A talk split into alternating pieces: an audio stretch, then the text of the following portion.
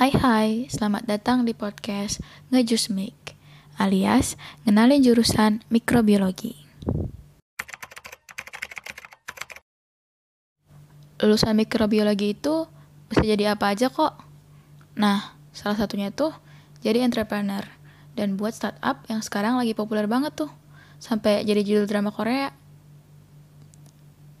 Jurusan mikrobiologi itu jurusan yang pelajari ilmu-ilmu tentang mikrobiologi, mulai dari jenis-jenis mikroba kayak bakteri, jamur, sampai virus.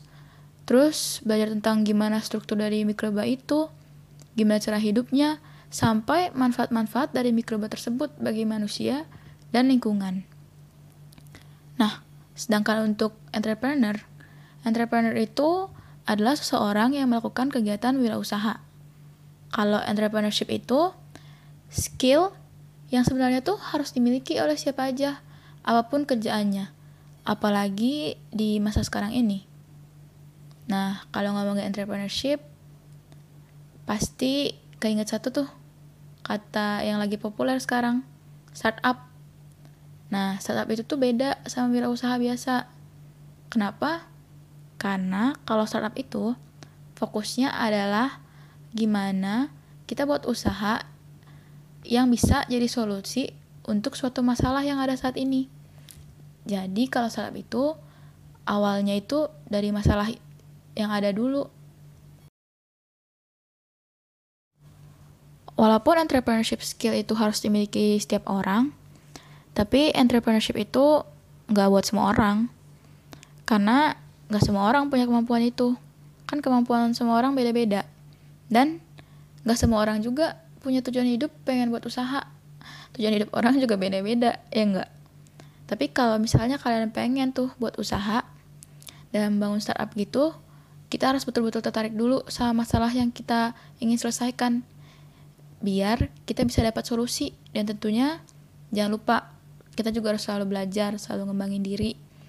Biar solusi-solusi yang ada itu inovatif untuk saat ini.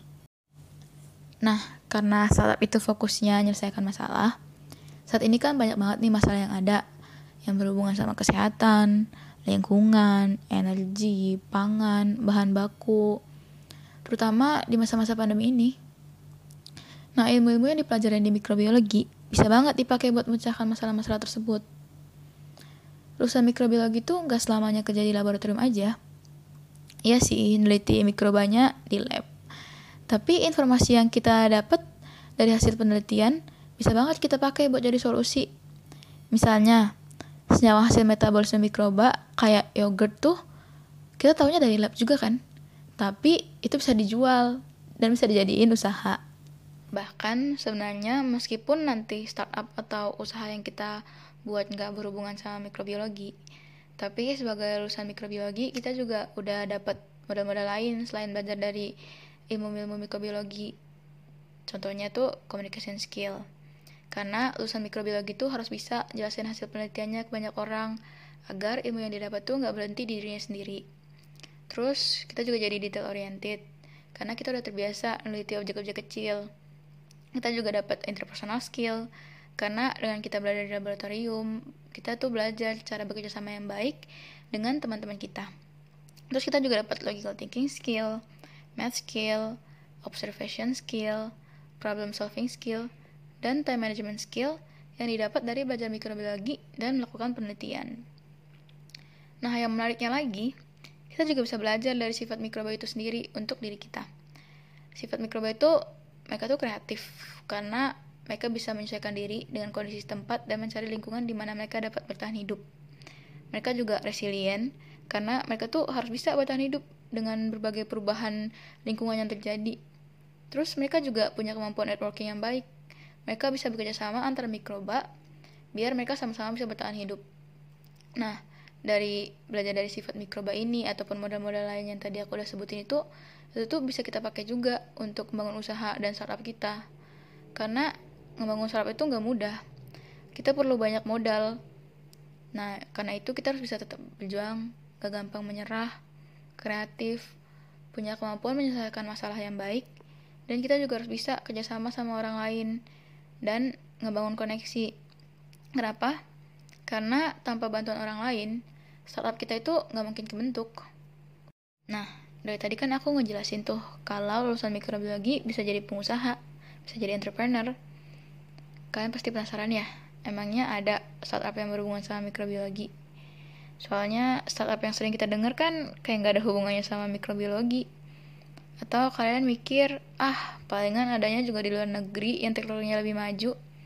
Enggak kok, di Indonesia tuh udah ada kok startup yang berhubungan sama mikrobiologi.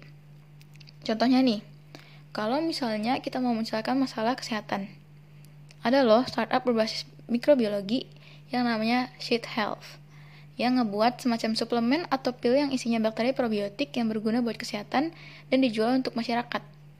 Atau tentang masalah bahan baku. Ada kok startup yang ngejual uh, yang bikin fabric, perabotan, bahkan sampai bahan material dari jamur dengan memanfaatkan miselium yang dimiliki oleh jamur. Nama startupnya itu Mycotech. Keren kan? Masih banyak loh contoh-contoh lainnya. Mau contoh lain? Itu tuh kayak Nusantik yang buat usaha melihat kesehatan kulit dari mikroba yang ada di kulit kita. Atau Mushroom yang membuat usaha pertanian jamur dan masih banyak lagi. Nah, gimana? Udah lebih terbuka kan pikirannya? Semoga kalian paham dan semoga podcast ini bisa meyakinkan kalian kalau lulusan mikrobiologi bisa jadi apa aja, salah satunya jadi entrepreneur. Jadi, percaya aja sama diri kalian sendiri.